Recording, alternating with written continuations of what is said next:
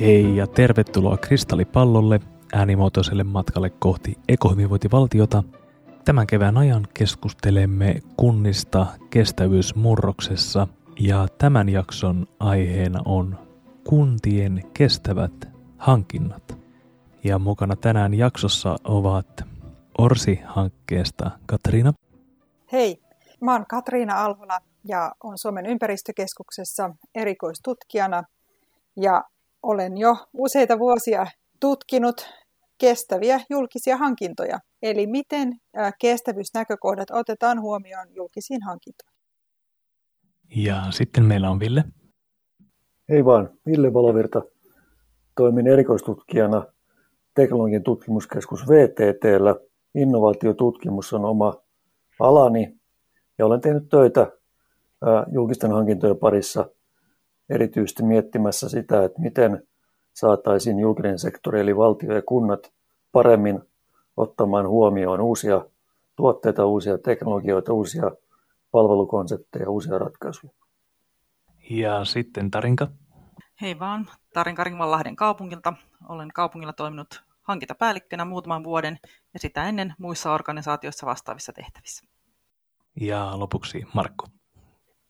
Hei vaan, Markku Heronen, kehitysjohtaja Lappeenrannan kaupungilta. Toimin tällä kaupunginjohtajan esikunnassa strategiatiimissä ja yhtenä tehtävänä muun muassa yliopiston ja yritysten välisen yhteistyön edistäminen. Tällaisella porukalla keskustellaan siis tänään hankinnoista, mutta mistä me puhumme, kun me puhumme kuntien hankinnoista ja miten, niillä voi, tai miten niistä voitaisiin tehdä kestäviä? Haluatko vaikka Katriina pohjusta hieman meitä aiheeseen? Joo, eli, eli tota, puhutaan ää, kestävistä hankinnoista tietysti silloin, kun se hankinnan lähtökohta on jo, jo se, että tehdään huolellisesti tämä tarveharkinta, mietitään mitä tarvitaan, hankitaan mahdollisimman hyvin tähän tarpeeseen sopiva ratkaisu, ja, ja se, tämä mahdollistaa tietysti sitten kuntalaisille laadukkaat ja, ja hyvin, hyvin toimivat julkiset palvelut. Eli julkiset hankinnat, siinähän me puhutaan ihan kaikesta mahdollista, mitä julkinen sektori hankkii. Et ihan, ihan isoista rakennus- ja infraurakoista lähtien, niin, niin liikenteen ratkaisut, palvelut, koulutus, terveydenhuolto ja, ja sitten ihan myös kaikki tavarat, joita, joita hankitaan näihin ja teknologiat niin näiden palveluiden tuottamiseksi. Eli todella laajasta skaalasta puhutaan. Ja silloin nämä hankinnat on kestäviä, kun siinä sen huolellisen tarpesuunnittelun lisäksi otetaan huomioon myöskin sitten nämä kestävyyden kolme osa-aluetta, eli, eli ekologisuus tai, tai ympäristövastuu, sosiaalinen vastuu ja myöskin sitten taloudellinen vastuu.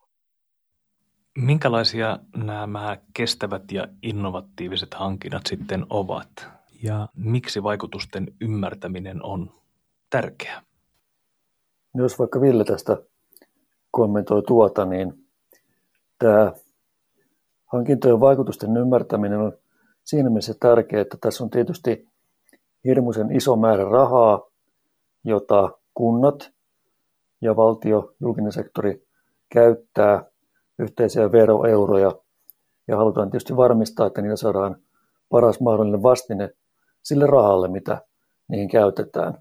Ja ehkä lähtökohtana turhan usein on ollut kuitenkin se, että, että ostetaan niitä tuotteita ja palveluita, mitä aina ennenkin on ostettu, ja ehkä vielä painottaen sitten halvinta hintaa. Ja tämä on tavallaan ongelma siinä mielessä, että sehän ei tietenkään lue, luo yrityksille sitten kannustimia lähteä tarjoamaan uusia ratkaisuja, kehittää uusia teknisiä toimintamalleja ja, ja kehittää uudenlaisia palvelutapoja. Ja, ja nyt sitten se, että, että julkinen sektori hankintojensa kautta osaisi ostaa myöskin sitten uudenlaisia toteutustapoja ja ratkaisumalleja, olisi hirmuisen tärkeä.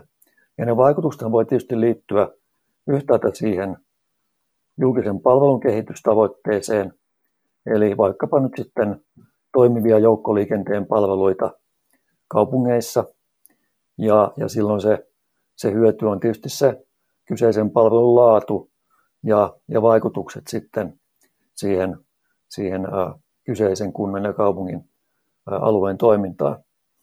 Se voi liittyä myöskin tietysti sitten taloudellisiin hyötyihin ja tuottavuuteen, eli, eli samat palvelut saadaan toteutettua kustannustehokkaammin, vähemmällä rahalla. Ja sitten tietysti tämä kestävyys, hirmuisen tärkeä, eli, eli saadaan painettua alas hiilijalanjälkeä, kenties edistettyä materiaalin kiertoa siellä arvoketjussa ja, ja, ja, ja tuota, materiaalin kierrossa. Eli, eli tämä paremmat palvelut on tietysti se ensisijainen tavoite. Mutta sitten siinä on se toinen puoli, eli se, että, että yritykset tosiaan saa näytön paikkoja uusille tuotteille, uusille ratkaisumalleille, sitä kautta saa asiakasreferenssejä, joita he sitten käyttää oman liiketoimintansa, liiketoimintansa jatkokehityksessä. Ja, ja tämmöinen hankinta voisi osoittaa uusia asiakastarpeita heidän tuotekehitykselleen ja sitä kautta luoda uutta markkinaa ympäristö- ja ilmaston kannalta kestäville ratkaisuille ja, ja myöskin sosiaalisesti kestäville ratkaisuille.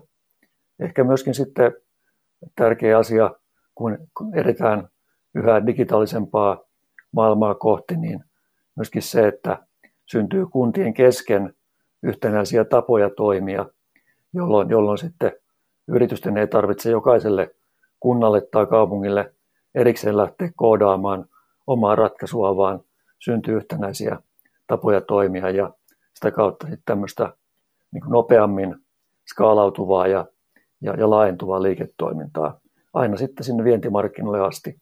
Ja tästähän toki on myöskin olemassa jo jokin voi esimerkkejä Suomessa. Minkälaisia esimerkkejä sitten tästä on olemassa? No meillä on eri, eri toimialoilta löytyy, löytyy, jos ajatellaan kuntasektoria, niin voidaan ajatella vaikkapa yritystä, joka on, joka on kehittänyt sairaaloiden lääkehuoltoon tämmöistä automatisaatioratkaisua, eli tehostanut toimintaa siellä, siellä, siellä sairaalan sisällä. Tai sitten meillä voi olla, olla ää, ajoneuvovalmistaja, joka on, on kehittänyt sähköistä, sähköisen liikkumisen välineitä tuonne bussi, bussipuolellekin ihan sähköbussitoimintaa. Tai sitten meillä voi olla, olla yrityksiä, jotka on, on, on kehittäneet tietojärjestelmäratkaisuja ää, kuntien terveydenhuollon tarpeisiin, ää, tiettyihin, tiettyihin tuota, ää, erityisiin sairauslajeihin. Joo. Mä voisin jatkaa tuosta vielä, vielä tosi hyviä esimerkkejä. Ää, tuli, niin, niin tota, jos mietitään sieltä vähähiilisyyden näkökulmasta, niin sieltä mä ehkä nostaisin, niin kuin, ää, mistä meillekin löytyy jo hyviä esimerkkejä Suomessa, niin, niin on niin kuin rakentamisen sektori on yksi ihan keskeinen, missä, missä niin kuin julkisten hankintojen hiilijalanjälki syntyy. Eli, eli meillä on niin kuin rakennusten lämmitys, energian käyttö, ylipäätään ää, sähkön käyttö, kaasu, ja sitten tietysti tämä itse rakentaminen ja, ja tota, siihen liittyvät siihen liittyvät tota, materiaalivirrat ja, ja tota, elinkaaren aikaiset päästöt, jotka on niin kuin tosi merkittäviä, jos me katsotaan kokonaisuudessa meidän, meidän hiilijalanjälkeä, mikä julkista hankinnoista syntyy. että se on noin, noin viidennes kulutusperusteisista päästöistä, mitä Suomessa vuosittain syntyy. Ja, ja tota, ää, siellä me päästään niin kuin vähähiilisen rakentamisen kautta, voidaan saada jopa niin kuin puolet päästöistä pois. pois. Ja sitten tota, Meillä on myöskin matkustuskuljetuspalvelut, elintarvikkeet, ravintolapalvelut, siivouspalvelut ja sitten kone- ja laitehankinnat, tämmöisiä, tämmöisiä hyvinkin niin kuin merkittäviä sektoreita, joissa meidän voidaan näitä vähähiilisillä hankinnoilla niin, niin saavuttaa sitten myöskin niitä kuntien hiilineutraalisuustavoitteita, jotka, jotka on hyvinkin, niin kuin, hyvinkin kunnianhimoisia ja jo ihan, ihan lähitulevaisuudessa niin kuin sitä tavoitellaan.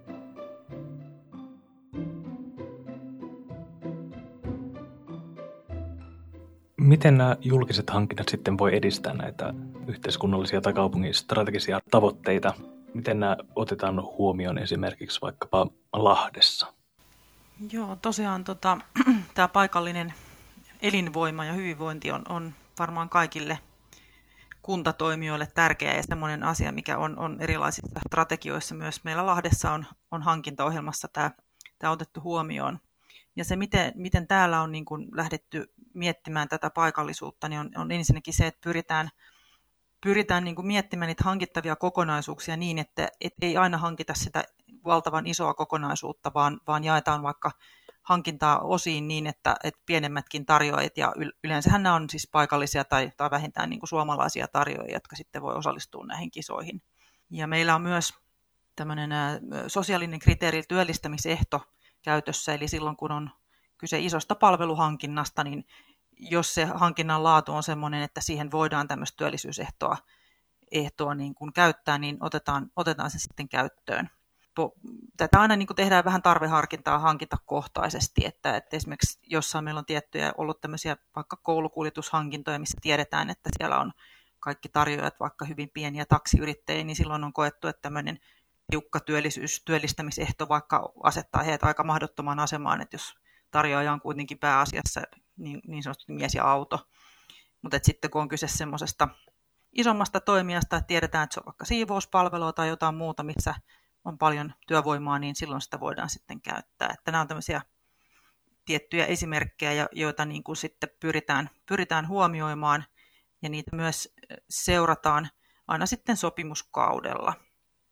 Ja tota, yhtenä ehkä tämmöisenä paikallisen, paikallisten yritysten niin kuin tarjouskilpailun osallistumisen edistäjänä on se, että me tehdään yhteistyötä yrittäjäjärjestön kanssa että niin kouluttamalla ja tiedottamalla julkisista hankinnoista ylipäätään – ja yrittäjäjärjestö on siinä tietysti merkittävässä asemassa, että heillä on jäsenkirjeitä ja muita, mitä kautta vaikka kerrotaan, että meillä on nyt jotain tiettyä kriteeriä vaikka halutaan tuoda esille, niin, niin sitten yritykset pystyy, pystyy siihen ehkä paremmin vastaamaan. Ja toki nämä markkinavuoropuhelut, niin, mutta et, niin, niissähän me tietenkään rajata mitenkään paikallisesti, mutta useinhan se on tietysti näin, että jos on vaikka palvelutuotannosta kyse, niin monesti tarjoajat on, on niin valtaosin sitten paikallisia, että, että nämä tämmöisiä tiettyjä esimerkkejä, miten meillä on lähdetty eteenpäin. Entäpä sitten Lappeenrannassa? Joo, olemme Lappeenrannassa edistyneet valtuustokauden loppua kohti edetessä erinomaisesti, kun kaupunkistrategiassa asetimme tavoitteeksi lisätä innovatiivisten hankintojen määrää. Samoin pyrkimyksenä on, että hankinnoista 50 prosenttia voitaisiin tehdä omasta maakunnasta käsin.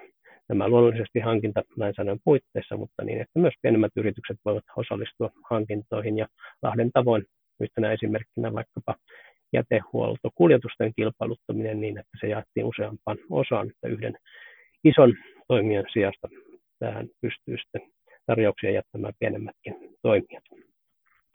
Ja tosiaan kuntien hankinnoilla on tärkeä merkityksensä ohjata yleistä ilmapiiriä ja yritysten omaa tuotekehitystyötä vaikkapa ilmastolle myönteiseen suuntaan. Tai yhtä lailla haluamme edistää nuorten työllistymistä tai liittää hankintoihin muita yhteiskunnallisia tavoitteita. Parhaillaan yritysten strategiossa näkyy, kuinka isotkin yritykset ovat joutuneet reagoimaan markkinoilta tulevaan paineeseen tuottaa ekologisesti kestäviä ratkaisuja. Vastaavalla tavalla julkisten hankintojen merkitys on niin suuri, että yritysten on pakko reagoida kaupunkien asettamiin ympäristöarvoja painottaviin hankintakriteereihin. Näin kannustamme proaktiivisesti ja yhteisten markkinavuoropuhelujen kautta, siis jo ennen varsinaista tarjouspyyntöä, yrityksiä ottamaan askeleita kohti uudenlaista kilpailukykyä ja mahdollisuutta reagoida muun muassa Euroopan unionin kestävän kasvun ja muun tulevan lainsäädännön mukaisiin ympäristövaatimuksiin. Ja Lappeenrannassa tässä työssä on onnistuttu hyvinvointi- ja elinpäivän näkökulmasta erinomaisesti, ja kun keskimäärin maamme kunnista 9 prosenttia työpaikoista liittyy laajasti ottaen energia- ja ympäristöalaan, niin, niin Lappeenrannassa vastaava osuus on 12 prosenttia, mikä tarkoittaa, että meillä tämä ala työllistää kaikkiaan noin 2000 työntekijää. Ja, ja iso rooli tässä työssä on meidän Lappeenrannan Laaden teknisellä yliopistolla, LUT-yliopistolla, joka edustaa 40 prosenttia energia-alan koko maan yliopistollisesta tutkimuksesta ja koulutuksesta. Ja meille on syntynyt lukuisia startup-yrityksiä, joista osa on jo kasvanut niin suuriksi, että isot globaalit jätit ovat ostaneet nämä lupaavat energiamurrosta hyödyntävät yrityksemme osaksi isompaa kansainvälistä tarinaa. Itse asiassa rohkenisin väittää, että Lappeenrannan kaupungin strategiassa energia- ja kestävyysasiat ovat vahvemmin näkyvissä kuin missään muussa kaupungissa, mutta kilpailua tästä ei kuitenkaan kannata tehdä, koska se, että liki kaikki kaupungit ovat kestävän kehityksen tavoitteita asettaneet, vie parhaiten näitä yhteisiä tavoitteita kohti maalia. Ja Sitran käynnistämän VISU-verkoston edelläkäyviin kaupunkien yhteinen viesti on, ei päästöjä, ei jätettä, puhdasta vettä ja ilmaa ja sopeutamme kulutuksemme maapallon kantokyvyn mukaisiin rajoihin. Ole hyvä, Katriina. Joo, kiitos. Oli tosi hyvä kuvaus tota, sekä Lahdessa että, että Lappeenrannassa, miten hienosti niin kuin, on, olette osanneet kytkeä hankinnat nimenomaan niin kuin strategian toteutuksen välineeksi. Eli, eli tavallaan niin kuin niitä tavoitteita, mitä kaupungin strategiassa on, niin, niin tota, niitä niin kuin lähdetään toteuttamaan sieltä hankintojen kautta ja, ja sitten nimenomaan mahdollistetaan se, että hankinnat voivat toimia siinä tämmöisenä muutosvoimana. Että et, et tavallaan sitä ei nähdä erillisenä toimintana, että et ei, ei nähdä niin, että, että no hankintatoimi hoitaa asian, vaan nimenomaan niin, että, että luodaan se, se oikeutus, se, se tavallaan ne puitteet, jolloin, jotka mahdollistaa sen, että voidaan hankkia kestäviä ja, ja innovatiivisia ratkaisuja. Et mun mielestä niin kun just tämä, korkeakouluyhteistyö on tosi hyvä esimerkki siitä. Ja sitten vilahti tuolla toi ennakoivat markkinavuoropuhelut, mikä on ihan keskeinen niin kun väline sille, että me saadaan näitä uusia ratkaisuja eteenpäin. Ja me saadaan nimenomaan viestittyä se, se tavoite ja se tarve joka hankintayksiköllä on, jotta siihen on aikaa valmistautua. Että ne ei tule yllättäen sieltä tarjouspyynnöstä sitten ja, ja, ja siihen ei kukaan pysty vastaamaan, vaan nimenomaan tämä ennakoitavuus ja, ja tota, niin kun mun mielestä tosi tärkeät kaksi pointtia tuli jo heti, heti näissä puheenvuoroissa esiin. Entä millaisia esimerkkejä sitten löytyy ihan käytännön tasolta ainakin Lappeenranta haluaa toimia vahvasti kokeilukunnan roolissa ja rakentaa yritysten kanssa yhdessä kokeilualustoja ja kehitysympäristöjä, jossa uusia tuotteita ja palveluja voidaan testata ja näin luoda yrityksille referenssejä siirtyä globaaleille markkinoille. Meiltä löytyy useita innovaatioita, joita olemme vieneet ensimmäisenä koko maailmassa eteenpäin. Ja jännää on se, että näiden innovaatioiden taustalla on, on hyvin erilaisia ihmisiä. Ne voi tulla yrityksistä, yliopistosta ja, ja vaikka kaupungin omasta henkilökunnasta. Ja voisin esitellä näistä käytännön keisseistä neljä erityyppistä. Lappeenrannan kaupungin kiinteistöjä on liitetty virtuaalivoimapalveluun, joka tarkoittaa, että olemme tehneet sopimuksen kiinteistöjen sähkönkäytön tilapäisestä vähentämisestä, jolloin kiinteistömme tasaavat valtakunnallista sähkönkulutusta ja näin toimivat tehohuippujen tasaajana sähkönkulutuspiikkien aikana. Tästä saamme korvausta eikä hetkellistä ilmanvaihdon tehon muutosta juurikaan kiinteistön käyttäjä huomaa. Muutoinkin kiinteistössä me hyödynnetään runsaasti digitalisaatiota ja automatiikkaa. Sitten toisena esimerkki yrityslähtöisestä innovaatiosta. Paikallinen startup-yritys Elstore esitteli uudenlaisen faasimuunnokseen perustuvan akkuratkaisunsa kaupungille ja päätimme yhdessä kokeilla sen soveltuvuutta Mustalan teollisuusalueellamme joka alue ei ole muutoin meillä puhtaan, niin kaupungissa toimivan puhtaan kaukolämmön piirissä. Ja parhaillaan akkua olemme ottamassa käyttöön, ja näin voimme siirtyä fossiilisesta energialähteestä ratkaisuun, jossa uusiutuvalla energialla tuotettu sähkö varastoidaan joksikin hetkelliseksi aikaa lämmöksi ja siirretään sitten tästä akkuvarastosta parhaiten sopivan ajankohtana alueen kiinteistöjen lämmityskäyttöön. Sitten kolmantena esimerkki yliopistolähtöisestä innovaatiosta. Kaupungin juomaveden ottamana toimivan Piensaimaan veden laatu on, on pitkään ollut huonontumassa ja keskeinen ongelma siellä on ollut pitkä veden viipymä. Vesi vaihtuu keskimäärin viidessä vuodessa. Markkinoilta löysimme veden lisäpumppaukseen vain yhden pumpun, joka olisi tullut Hollannista. Meidän Luttu-yliopistomme osallistui aktiivisesti Piensaimaan kunnostuskeinojen miettimiseen ja mallinsi virtausolosuhteista tietoa ja tarjosi osaamista, miten selvästi tehokkaampi energiaa, rahaa ja ympäristöä säästävä pumppu rakennetaan. Ja, ja tosiaan maailma on täynnä mitä erilaisimpia pumppuja, mutta, mutta tähän nähdään piensaimman tarpeisiin tehtyä pumppuja ei, ei löytynyt kuin yksi ää, niin kuin valmis malli. Ja, ja täällä meillä päädyttiin sitten ottamaan käyttöön täysin uusi tuote ja ratkaisu, jossa pumpun energiatehokkuus on 75 prosenttia parempi kuin kilpailijoiden. Tämä hankintapäätöksen teko oli haastava prosessi, minkälaisia näyttöjä, referenssejä ei ollut, mutta halusimme osoittaa, että otamme innovatiivisen hankintatavoitteemme vakavasti ja riskiä sietään. Toki päätöksentekoa helpotti, että kilpailutuksessa painotettiin pumpun elinkaaren aikaisia kokonaiskustannuksia hankintahinnan sijaan. Näin siis päädyttiin valitsemaan 90 prosenttia kotimaista tuotantoa oleva veden siiri. Ja sitten ehkä mielenkiintoisin case sähköautojen yhteiskäyttökokeilu, jossa taustalla oli kaupungin oman henkilöstön innovaatiokyky. Huomasimme jo muutamia vuosia sitten, että kaupungin omaa ajoneuvokantaa hyödynnetään vähänlaisesti ja henkilöstön keskuudesta ehdotettiin, että muutamia vanhoja autoja me voitaisiin ottaa asukkaiden yhteiskäyttöön ja vuokrata niitä työajan ulkopuolella kaupunkilaisille. No tästä kokeilusta joku autovuokramo ei suinkaan tykännyt, vaan toi mediassa esille, että kaupunki on nyt siirtynyt yksityisten autovuokramojen bisnekseen. Autot sinänsä olivat 10 vuotta vanhoja bensa- ja dieselkäyttöisiä. Niinpä joudumme pohtimaan kuvion uudelleen ja päädyimme siihen, että kilpailutamme ajoneuvojen hankinnan siten, että liisaamme neljä sähköautoa, jotka ovat kaupungin henkilöstön työkäytössä arkipäivisin virka-aikaan ja muutoin asukkaidemme ja hotellin vieraidemme käytettävissä arkiillat ja viikonloput. Tässä voittivat lopulta kaikki osapuolet. Alkuun kuntalaisten kiinnostus oli vähäistä eikä palvelua tunnettu. Vuokrakustannus oli kuitenkin vain 8 euroa tunti, ja kun sähköautoa ei tarvitse tankata, saattoi vuokran kuitata jo yksin säästyvien polttoainekustannusten hinnalla. Loppuvaiheessa jokaisella autolla oli vähintään yksi virka-ajan ulkopuolinen vuokraus kunakin iltana tai viikonloppuna. Valitettavasti palvelun järjestäjä joutui kuitenkin valtakunnallisella tasolla ajamaan korona-ajan hiljennettyä yhteiskäyttöautojen kysyntää palveluna alas, ja nyt olemme kilpailuttamassa vastaavaa ratkaisua uudelleen. Kaupunki on muuten linjannut, että kaikki omat ajoneuvomme hankitaan uusiutuvaa energiaa käyttävinä, ja konsernissa ja Exotella onkin nykyisellä jo 40 biokaasulla kulkevaa autoa työmatka- ja asiointi käytössä. Ja näitä vastaavia keissejä olisi useita, mutta tässä muutamia mielenkiintoisimpia tarinoita. Seuraavaksi etsimme yhdessä Lappeenrantalaisen startup-yrityksen kanssa kiinteistöä, jossa voitaisiin kokeilla hiilidioksidin talteenottoa huoneilmasta.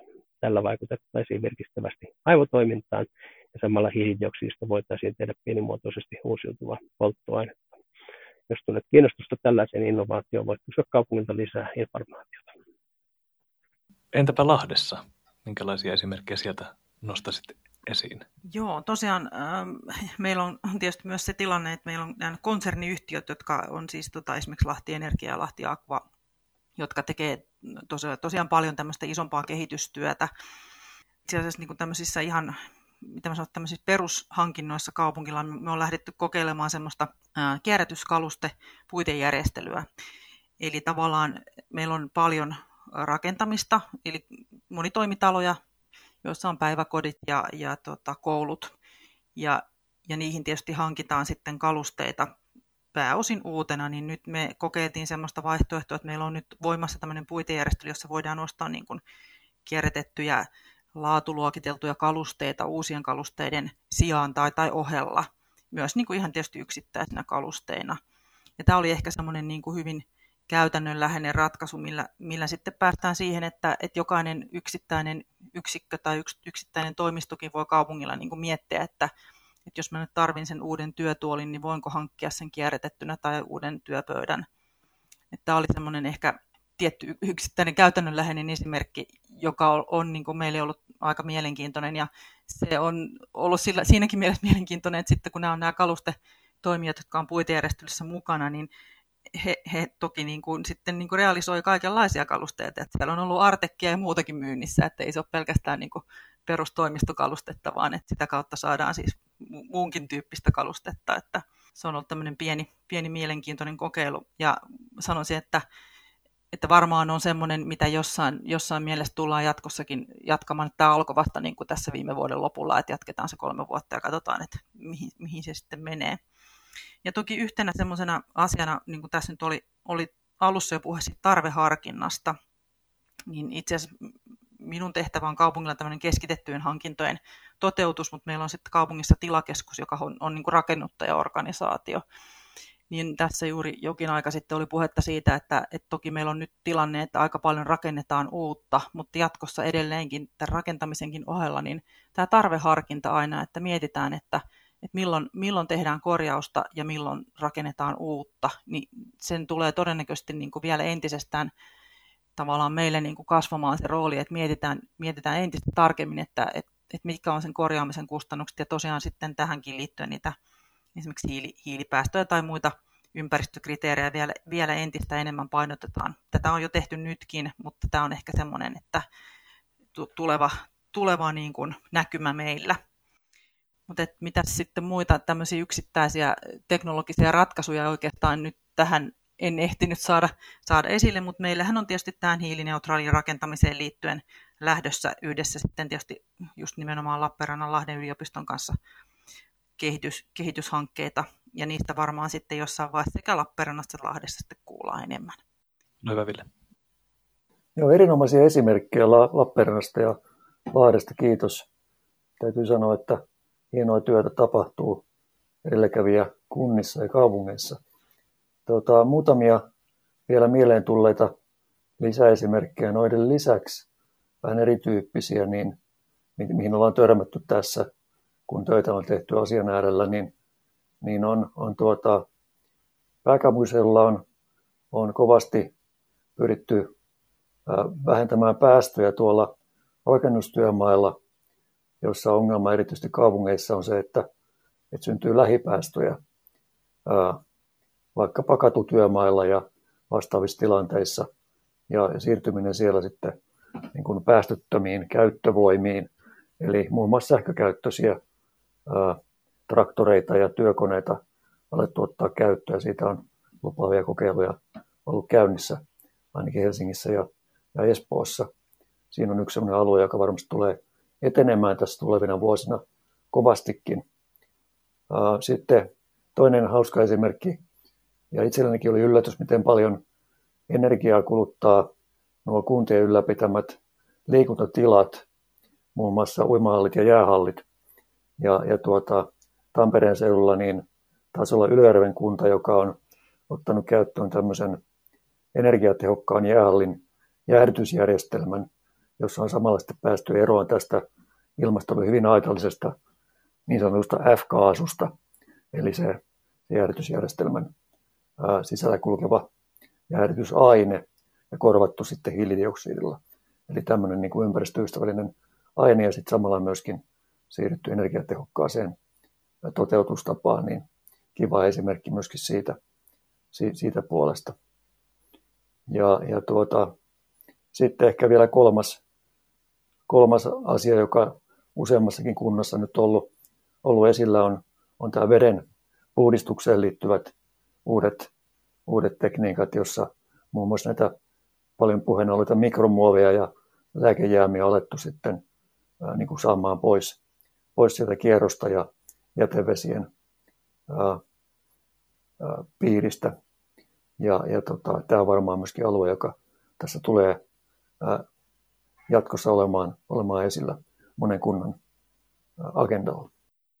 Jatka vaan Markku erinomaisia esimerkkejä niin tuossa Ville Valoviralta kuin, kuin Lahdestakin. Ja näitä on hienoa, kun, kun joku avaa sitä latua, niin, niin sitten ottaa kaupunkien yhdessä hyviä kokemusten saattelemana käyttöön. Ja, ja esimerkiksi tuossa Norjassa ja, ja, ja Oslossa niin on tehty valtavasti lainsäädäntöpohjaisesti työtä näiden ää, työkoneiden hiilidioksidipäästöjen alentamiseksi. Ja varmaan tällaisilla lainsäädännöllisillä uudistuksilla sitten mennään sitä kohti. Ja, ja hienoa, kun meiltä löytyy myöskin Lappeenrannasta juuri tällainen yritys, joka, joka nimenomaan sitten tuottaa niin kuin sellaisia koneita ja laitteita, joissa, joissa tota, päästöt pystytään puolittamaan ja, ja, ja, ja uusimaan koneita energiatehokkaiksi. Ja, ja hienoa, että meiltä tämmöistä osaamista erityisesti Lappeenrannan teknisestä yliopistosta löytyy ja, ja se, on, se on meidän vahvuus.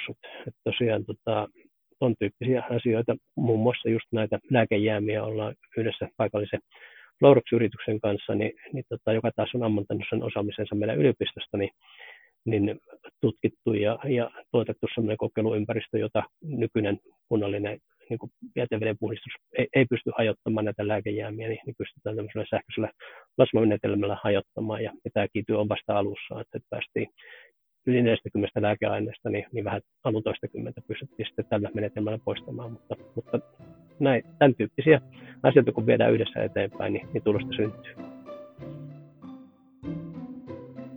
Millaisia mahdollisuuksia sitten tällaisten innovatiivisten ratkaisujen hankinta tuo, jos ajatellaan tulevaisuuden kestävyysmurrosta?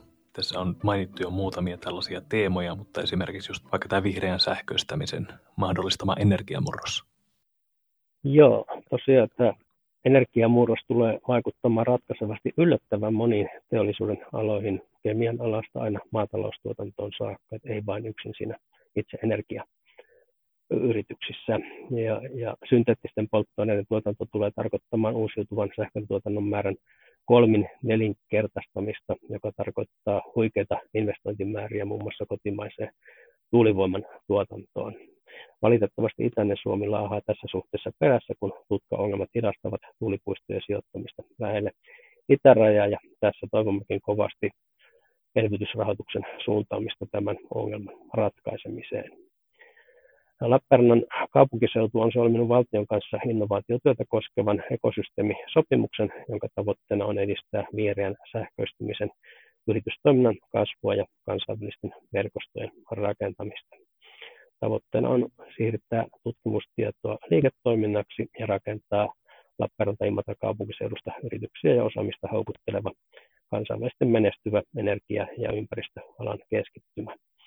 Tämä sopimus mahdollistaa resurssien osoittamisen muun muassa meillä aktiivisesti toimiva 40 yrityksen Reality Network-yritysverkoston työhön sekä yritysten kehitysalusta ratkaisujen toteuttamiseen. Eli uskon, että paljon on vielä odotettavissa lisää ja, ja tässä ollaan vasta alussa muun muassa tämmöinen teollinen vetylaitos, synteettisten polttoaineiden tuotantolaitos on, on yhdessä alan kotimaisten isojen valtakunnallisten yritysten kanssa meillä yliopiston innovaatiotyön perustana niin, niin pitkälle jo niin kuin suunnitteluvaiheessa.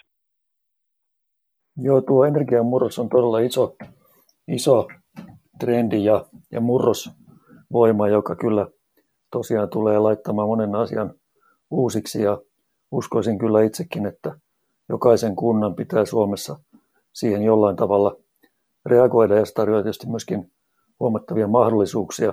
Jos ajatellaan vaikka ihan tuulivoiman kiinteistöverotuottoja, niin siinä on jo heti niin kuin pientä porkkanaa monelle kunnalle, johon niitä myllyjä mahtuu. Mutta tuota, jos ajatellaan hankintoja sitten niin kuin vielä spesifimmin, niin, niin itse kovasti mietin juuri sitä, että missä ne isommat jalanjälki, jalanjäljet syntyvät. Ja kyllä se niin kuin, varmaan niin kuin iso fakta on se, että, että se rakentaminen ja kiinteistökanta on se kaikkein suurin suurin kohta, jossa, jossa on tuota, paitsi tietysti käytön aikainen energiankulutus ja, ja siihen liittyvät, liittyvä jalanjälki, niin myöskin sitten rakentamisen, niin kuin uudisrakentamisen ja korjausrakentamisen sitten materiaalijalanjälki, että tästä olisi kiva kuulla Katrinolta vielä, vielä tuoreita näkymiä, kun olette laskeneet sitä jalanjälkeä tarkemmin, että mikä se tilanne tällä hetkellä on.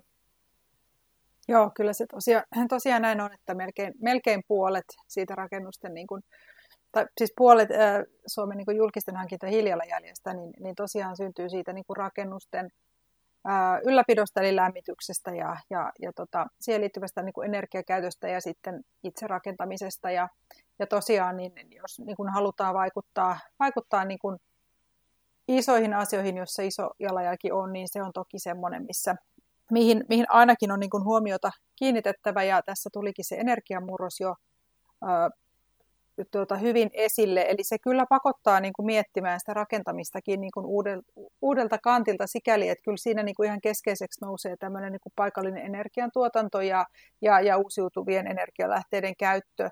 Et, et, et se voi olla, että se on ehkä vaatiikin uudenlaista ajattelutapaa, että meillä on perinteisesti ollut hyvin, hyvin sen tyyppinen, että, että rakennukset on niin kuin lähtökohtaisesti kau- kaukolämpöverkkoon, jos, jos ovat sen piirissä, niin liitetty, niin se vaatii myös sitä ajattelua, että miten tämä pitää nyt niin kuin miettiä tässä energiamuutoksen, äh, murroksen tota, kohdalla, että mikä se meidän tulevaisuus tulee olemaan. Ja, ja, ja tota, tällä hetkellä tietenkään ei välttämättä tiedetä, mitkä, mitkä ne oikeat ratkaisut sitten tulevaisuudessa on, että asiathan muuttuu tosi monta kertaa, mutta tämä on kuitenkin se suunta, mihin ollaan niin kuin menossa, että tämmöiseen niin kuin, vähän ehkä paikallisempaan niin energiatuotantoon, ja kyllä se niin kuin näkyy tässä julkisten hankintojen suunnittelussakin varmasti, ja, ja, ja tota, rakentamisesta se, mikä, mikä siinä mun mielestä kauhean niin kuin, hy, hyvä juttu, että sen kautta pystytään aika hyvin osoittamaan nämä saavutettavat hyödyt.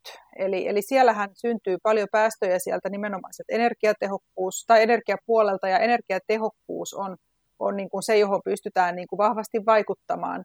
Ja, ja silloin, tota, silloin myöskin saadaan näkyviksi ne, ne tota, hyödyt, jotka syntyy siitä, siitä, että panostetaan tähän vähähiilisiin ratkaisuihin. Että tuossa oli urheiluhallit tota, vähän aikaa sitten keskustelussa, niin, niin esimerkiksi Raumallahan on tehty Rauman uimahallin yhteydessä niin tämmöinen hyvinkin tota, ää, ää, tota, hyvä siis monitavoiteoptimointi siitä, että mitä, mitä tota, ratkaisuja sinne tehdään ja miten se saavutetaan parhaat, paras energiatehokkuus ja, ja tota, olosuhteet. Ja tosiaan niin kyllä sen avulla niin siellä voidaan elinkaaren aikana saavuttaa jo niin kuin säästönä ihan toista miljoonaa euroa, että et, et, että tota, kyllä se niin kuin tavallaan tämä elinkaari-näkökulman huomioiminen nimenomaan tässä vähähiilisyydessä ja materiaalin käytössä on se keskeinen asia.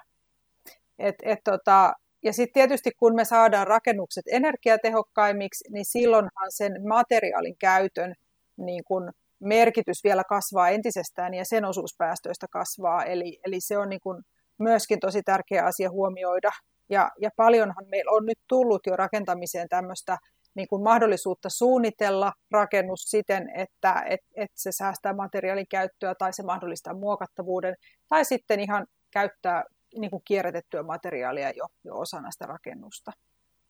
Et paljon tällä alalla kyllä tehdään, että tämä menee tosi nopeasti tämä kehitys, kehitys eteenpäin ja edellyttää niin kuin mun mielestä sitä, että myös kunnat ottaa sen niin kuin, äh, tavallaan nämä asiat niin kuin tärkeille, tärkeiksi siinä omalla agendalla ja, ja lähtee niin kuin miettimään, että no miten me voitaisiin, missä meidän kohteet on, jotka, jotka voisivat lähteä toteuttamaan näitä periaatteita.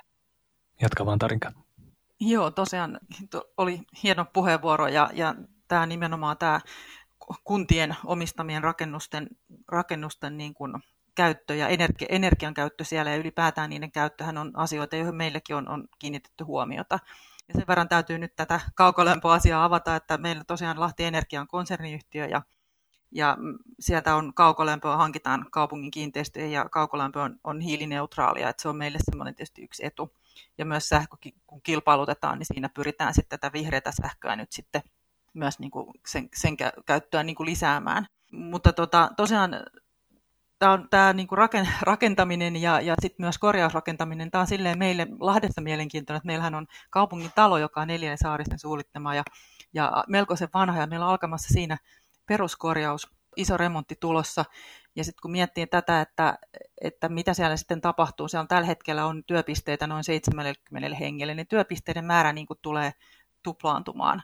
Eli tämähän on tätä nykypäivää. Eli meillä on vanha rakennus, joka korjataan moderniksi ja tosiaan tehostetaan energian käyttöä ja varmaan muutenkin käyttöä. Plus se, että, että tavallaan se tila tulee entistä tarkemmin hyödynnetyksi. Ja, ja siellä tehdään myös muus, muitakin uusia ratkaisuja, mutta tämä on mun mielestä just ehkä yksi semmoinen niin aika käytännönläheinen esimerkki taas siitä, että, että miten ne asiat menee ilman, että täällä on kukaan varmaan miettinyt, että tämä hankinta nyt tehdään erityisesti ekologisesti tai ympäristökriteerein, tai, vaan se on ihan niin kuin lähtökohta on jo se, että meillä on vanha rakennus, jota meidän täytyy sen käyttöä tehostaa. Niin tämähän on ehkä just sitä, on monesti unohdamme täällä kunnissa, että me tehdään ratkaisuja, jotka on niin kuin kestävän kehityksen mukaisia. Et me ei vaan muisteta kertoa siitä aina, että tämä on ehkä semmoinen yksi, yksi, mikä on itselle tullut semmoisena oivalluksena. Ei, ei muuta tästä. Joo, mun mielestä erinomaista keskustelua ja jotenkin nostaa hyvin esiin sen, että sen tarpeen, jonka suuntaan kaikkia kuntia ainakin itse kannustaisin kovasti etenemään omassa keskustelussaan, on se, että, että nostettaisiin keskusteluun se hankintojen rooli tämmöisenä strategisena voimavarana ei niin kuin hallinnollisena pakkopullana, mitä se ehkä niin kuin perinteisesti on ollut, ja, ja nimenomaan se, että, että miten sillä voidaan edistää näitä isoja tärkeitä tavoitteita, löytää haasteisiin vastauksia yritysten tarjoamista uusista ratkaisumalleista. Ja, ja jollain tavalla nähdä se hankintojen roolikin sitten osana sitä niin kuin sekä alueellista että, että niin kuin tätä tämmöistä niin kuin paikallisten ekosysteemien muodostumista, että mikä se, mitä sillä, miten hankinnalla voidaan avata uutta markkinapaikkaa ja, ja tuota, miten, miten se myöskin sitten istahtaa siihen isompaan kuvaan, mitä puhuttiin tuossa energian murroksesta, että, että tietysti julkinen hankinta on sitten vain yksi osa sitä markkinaa, mikä siellä on, mutta että jos sen, sen pelin pelaa oikein ja kortit laittaa pöytään oikealla tavalla, niin sillä voi olla paljon kokoaankin suurempi sitten vaikutus. Eli, eli tästä tavalla ehkä niin kuin perässä hiihtäjän roolista niin kuin semmoiseen, semmoiseen hyvään edelläkävijyyteen. Totta kai niin kuin hallittuja riskejä myöskin ottaen, ettei lähdetä nyt sitten niin kuin tarpeettoman suuria kakkuja haukkaamaan, mutta, mutta kuitenkin niin kuin semmoista rohkeutta, rohkeutta tähän, tähän kenttään, niin uskon, että sillä voi olla hyvinkin, ju, juuri niin kuin nämä esimerkit osoittaa, niin kokoaan suurempi vaikutus sitten siihen paikalliseen, paikallisen arvoketjun ja liiketoiminnan kehittymiseen. Jatka vaan Katriina. Joo, tosiaan Ville nosti tosi tärkeän asian ja esiin, ja tämä, näin, tästähän on esimerkkejä jo, että miten tavallaan julkinen hankkija voi toimia tämmöisenä niin kuin edelläkävijänä ja markkinaraivaajana. Ja, tota, ja, ja, ja sehän on osittain myös niin kuin se rooli, mikä julkiselle sektorille ja julkiselle hankkijalle on annettu, eli, eli nimenomaan toimia edelläkävijänä kohti, kohti tota kestävää yhteiskuntaa ja kestävyysmurrosta. Ja, ja tota, musta yksi semmoinen niin kuin tosi konkreettinen esimerkki on niin kuin Iin kunnasta. Se, että Iin kunta lähti, lähti tota jo vuosia sitten niin kuin hankkimaan sähköautoja ää, ää, tota, niin kuin virkakäyttöön, mutta siinä yhteydessä mahdollisti sen, että, että rakennettiin siis sähköautoilun infraa. Ja, ja tällä oli sitten taas niin kuin myönteisiä vaikutuksia siihen, että tämä kiinnostus sähköautoihin sitten niin kuin lähti, lähti myös sinne yksityiselle puolelle. Ja, ja tota, eli, eli julkinen hankkija voi toimia tämmöisenä vähän niin kuin markkinan avaajana myös sinne yksityisen sektorin puolelle ja sen kulutuksen ohjaamisessa, että, että, että ne vaikutukset voi olla hyvinkin niin kuin laajat ja, ja välttämättä sillä hankinta hetkellä, varsinkin jos mietitään jotain yksittäistä hankintaa, niin ei ehkä tullakaan ajatelleeksi sitä, että, että mihin kaikkeen tämä hankinta itse asiassa vaikuttaa. Ja, ja se olisikin hyvä niin kuin aina pysähtyä sitä miettimään, että, että, että mitä kaikkea me, me halutaan tällä saada aikaan ja mitä me voidaan tällä saada aikaan. Että, et, et se on kuitenkin, me puhutaan kuntien osalta siis noin 20 miljardin äh, potista vuosittain, niin, niin se niin kuin, siltä volyymilta, kun ajatellaan, niin se on aikamoinen niin kuin potti ohjata sitä tiettyyn suuntaan. Jatka vaan Markku. Joo, vastaavalla tavalla tosiaan tässä Lappeenrannan kaupungin päätöksessä hankki näitä uusiutuvalla energialla toimivia autoja. Meidän tapauksessa nyt sitten kustannussyistä biokaasuautot on tällä hetkellä vielä edullisempi kuin sähköautot, niin luodaan jälkimarkkinoita, kun ne kolmen vuoden lisäyksen jälkeen siirtyy sitten, sitten tota, realisoitaviksi, niin, niin yksityisille kuluttajille avautuu tätä kautta mahdollisuus hankkia käytettyjä autoja ja, ja tämän tyyppiset ää, niin kuin ideat niin, niin on tosiaan ehkä isompia kuin pelkästään se, että, että niin kuin julkinen sektori itsessään toimii näin. Ja itse asiassa Lappeenrannan kaupunki on tehnyt lähestulkoon kaikki ne omat päätökset, millä pystytään, pystytään ilmasto- ja kestävän kehityksen asioita viemään eteenpäin. Kaikki sähkö hankitaan sertifioituna uusiutuvana energiana ja, ja, ja nämä kaukolämmöt ja, ja kaikki nämä. Ja, ja tosiaan kiinteistöpuolella niin, niin tarjotaan tämmöistä yhteistyö avointa open data-alustaa niin, niin yrityksille olla mukana meidän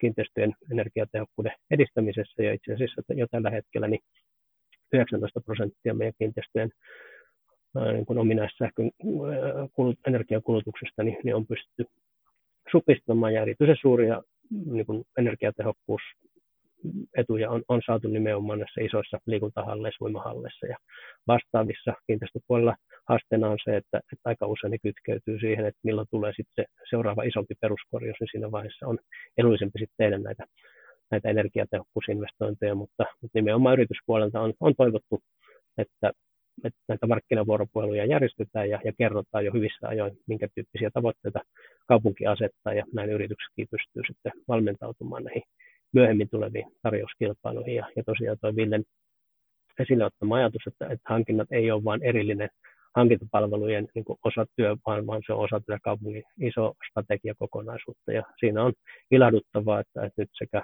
valtio että, että nämä edelläkävijäkaupungit tekee vahvaa yhteistyötä keskenään. Eurooppalaisittain niin, niin Suomessa on todella vahvaa edelläkävijyyttä näissä, näissä tota, energia- ja ilmastoasioissa. Et nyt Lahti on tänä vuonna EUn palkitsema Green, Euroopan unionin niin Green Capital pääkaupunki ja Lappeenranta aika hienosti samana vuonna sitten alle 100 000 asukkaan sarjassa niin, niin tämmöinen Euroopan unionin Greenleaf-kaupunki ja, ja tätä kautta niin meillä on kyllä hyvät edellytykset toimia ihan tämmöisessä maailmanlaajuisessa kehitystyössä edelläkävijöinä ja, ja lisätä näiden erilaisten kehitysalustojen ja demonstraatioympäristöjen kautta niin, niin yritysyhteistyötä ja, ja nimenomaan sitä, että siirretään tuota tutkimustiedosta niin, niin käytännön toiminnaksi näitä asioita. Ja, ja, ja tässä niin tota, Suomella on erittäin hyvä paikka muun muassa tämän EUn kestävän kehitys tämän el- elvytyspaketin niin rahoituksen hyödyntämiseen niin, että se näkyy meillä työpaikkoina ja, ja yritystoimintana.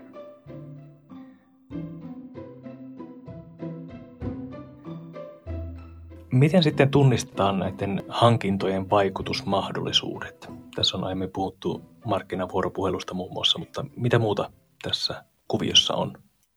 No jos mä tästä Lahdesta vaikka aloitan, eli tosiaan tämä markkinavuoropuhelu ja ennakointihan on tullut jo aikaisemmissakin keskustelussa esille, ja tämä on, on, on, on tosiaan sellainen tärkeä, tärkeä pointti, että ei, ei me kaupungit yksin tai meidän viranhaltijat ei tiedä sitä kaikkea, mitä, mitä maailmalla tapahtuu, niin se on ihan olennainen osa sitä, että lähdetään etsimään uusia ratkaisuja. Ja to, tosiaan sitten esimerkkinä, no me ollaan nyt sitten lähdetty semmoiselle linjalle, että me seurataan näitä meidän hankintojen hiilijalanjälkeä, että hankitaan, hankitaan siihen, siihen tota laskenta-apua ja saadaan sitten vuosittain meidän ostolaskudatasta hiilijalanjälkilaskenta ja, ja sitä tota, sitten seurataan. Haaste tietysti siinä on se, että kun se on laskennallista, niin sitten esimerkiksi just tämä, että meillä on se kaukolämpö hiilineutraali, niin se ei siellä näy. Mutta sitä kautta me saadaan ne kärjet, mihin meidän kannattaa sitten niin kuin panostaa erityisesti. Ja myös niin kuin nähdään sitä vähän sitä kokonaisuutta, että missä mennään. Että esimerkiksi meillä on nyt tämä sähkö ja lämpö tosiaan siellä on jo, ollaan jo hyvällä, hyvällä, hyvällä mallilla niissä, mutta sitten meillä on erilaiset kuljetuspalvelut, mihin seuraavaksi sitten tietysti pyritään saamaan, saamaan niin sitä hiilijalanjäljen pienentymistä. Et toki siinä on tietysti semmoinen haaste, että, että kaupungilla itsessään meillä on noin, onko meillä 15 ajoneuvoa, joista on niin kuin valtaosa joko sähkö- tai kaasukäyttöisiä, että sitten on tuo julkinen liikenne, mitä tulee koskea se puhtaiden ajoneuvojen direktiivi ja, ja sitä sitten tietysti kilpailutetaan, mutta sitten meillä jää niin semmoisia pienempiä kokonaisuuksia, niin kuin ehkä just tavallaan nämä koulukuljetukset, sitten jotkut erilaiset muut tavarankuljetukset tuolta vaikka vaikka kirjaston kirjoja viedään eri kirjastoista toiseen tai, tai sitten meillä viedään päiväkodeista pyykkiä jonnekin, niin näissä on kaikissa semmoista potentiaalia, mitä lähdetään niin kuin sit miettimään. Ja samaten meillä on ihan niin kuin viime vuonna, eikö toissa vuonna taidettiin kilpailuttaa muuttopalveluiden sopimus, ja, ja siinä oli yhtenä edellytyksenä se, että pitää olla käytettävissä tämmöistä vähäpäästöistä ajoneuvoa, ja myös se, että, että nämä palvelutuottajat, niiden pitää pystyä niin kuin raportoimaan meille ne paitsi ajokilometrit, niin myös sitten niiden päästöt. Ja tätä nyt sitten oli ihan ensimmäinen kerta, kun tämmöistä tuli, ja me on saatu se raportti tässä tämän alkuvuoden aikana meidän sopimustoimittajalta tuolta Grundeloilta, ja, ja nyt sitä sitten tavallaan lähdetään miettimään, että miten me sitten sen kanssa niin kuin tehdään, että he pystyvät raportoimaan, ja asetetaanko me jatkossa niin kuin tavoitteita sen eteen, ja, ja mitä me tehdään. Tämä on niin kuin semmoinen yksittäinen tietty, tietty kilpailutus, mistä niin kuin lähdetään ehkä vähän hakemaan mallia näihin muihin. Mutta nämä on, on, on tosiaan nämä markkinavuoropuhelut, laskentatyökalut ja se seuranta sopimuskaudella ja mittaaminen sovituin, sovitusti, niin on niitä, millä me ainakin päästään tunnistamaan niitä kohtia, missä kannattaa tehdä, milloin suurimmat vaikutukset. Tämä on tämmöinen, tämmöinen tie, mitä on nyt tässä tällä hetkellä valittu, että katsotaan mitä sitten viiden vuoden päästä. Joo, kyllähän tuo niin kuin, selvästi se on, siinä on kaksi puolta. Toinen on se, että mihin sitä rahaa jo käytetään, eli tavallaan mikä se hankintojen potti on ja minkä tyyppisiin kohteisiin sitä, sitä kulutetaan. Tuo kuljetuspalvelut on hyvä esimerkki siitä, että juuri katselin niitä lukuja, että, että Suomessa käytetään kuntien kustantamiin kuljetuspalveluihin noin puoli miljardia euroa vuodessa. Eli siellä on näitä sote-kuljetuksia ja koululaiskuljetuksia liittyy, liittyy niihin. Että sekin on aika iso määrä rahaa ja siinä voidaan miettiä todellakin sitä, että miten niitä voitaisiin järkevöittää kenties kuljetusten yhdistelyllä tai joissain kunnissa on tehty näitä kokeiluja, että on avattu niitä koululaiskyytejä vaikka sitten niin kuin, ää, ää, yksittäisille kuntalaisille, jotka maksaa sitten omalla rahallaan sen, sen kyytinsä. Eli voivat hypätä sitten minibussin, joka tapauksessa kulkee sitten syrjäkylältä sinne, sinne tuota, kuntakeskukseen. Niin, niin tuota, tällä tavalla saatu sitten parannettua myöskin haja-asutusalueiden liikkumispalveluita. Et, et tavallaan tämä, niin kuin, tämä, tämä rahan, eli tavallaan kuntien spendin seuraaminen on yksi lähtökohta. Ja sitten toinen tosiaan tuo, tuo mainittu analyysi sitä hiilijalanjäljestä on totta kai toinen tärkeä, tärkeä lähtö, lähtökohta. Mutta sitten se toinen puoli on tosiaan se, että, että missä meillä ylipäätään on niin kuin yrityksissä kiinnostavia innovaatioita ja uusia ratkaisumalleja. Ja, ja sehän tosiaan selviää sillä markkinavuoropuhelulla ja erilaisilla kartoituksilla.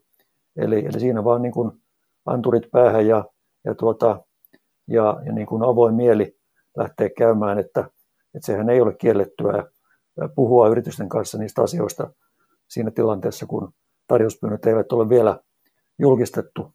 Eli, eli tämmöistä avointa dialogia, jotta sitten löytyy niitä hyviä lupaavia ratkaisumalleja eri puolilta, niin, niin se on varmaan se, se ensimmäinen lähtökohta tähän.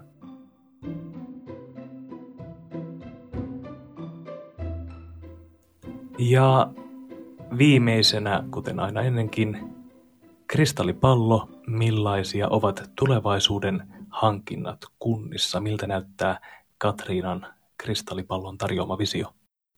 Se näyttää sellaiselta, että, että kestävyys on niin kuin sisään ajettu Aasia-hankinnoissa, että, että ei tarvitse erikseen ajatella, että mikä osuus tässä nyt on kestävää ja, ja, ja onko tämä nyt kestävä hankinta ja onko tässä nyt joku ympäristökriteeri ja, ja, ja pitäisikö tänne laittaa, vaan, vaan nimenomaan, että se on jo ihan siinä hankinnan lähtökohdassa ja siten, että se painaa siinä päätöksenteon vaakakupissa riittävästi, että, että sillä on oikeasti merkitystä ja oikeasti painoarvoa. Ja se on tavallaan se tavallinen tapa toimia, että hankitaan kestävästi.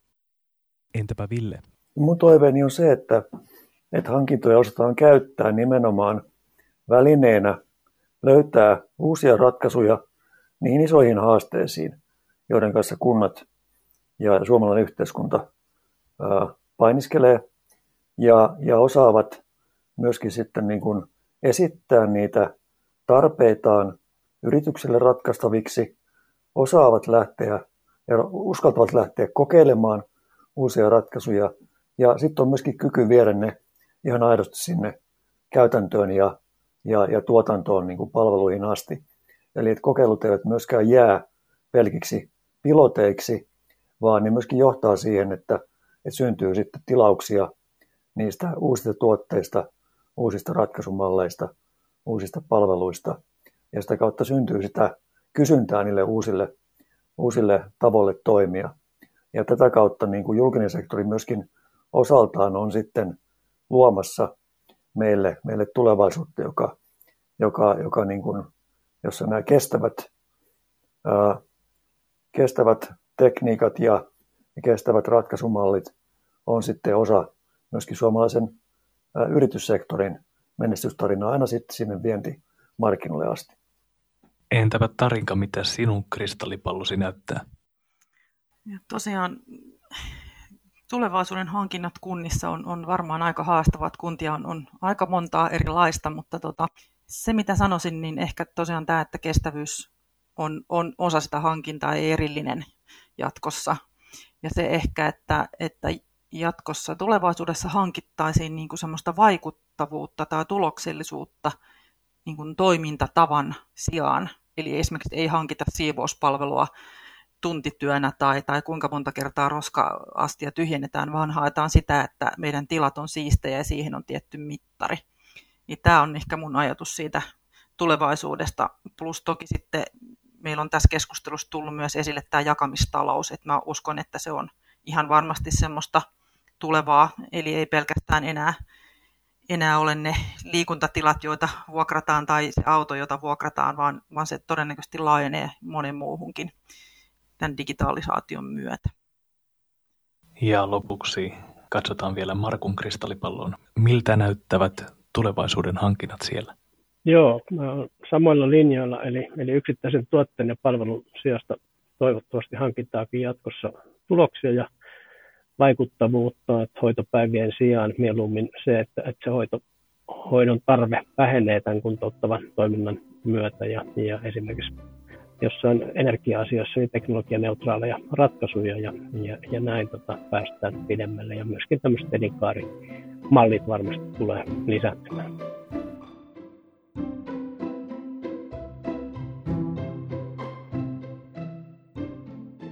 Tällaista keskustelua herättivät kuntien kestävät investoinnit Orsin kristallipallopodcastissa tällä kertaa.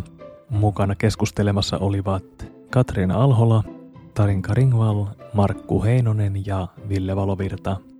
Kaikki aikaisemmat jaksot löytyvät osoitteesta ecowelfare.fi kautta kristallipallo. Orsi-hankkeen kuntasivut löytyvät osoitteesta ecowelfare.fi kautta kunnat. Siellä muun muassa on julkaistu Orsi-hankkeen politiikkasuositus kuntien kestävistä hankinnoista. Ensi kerralla vuorossa on kuntakauden viimeinen jakso. Silloin puhutaan kuntalaisista. Minä olen Erkki Mervaala. Hei hei!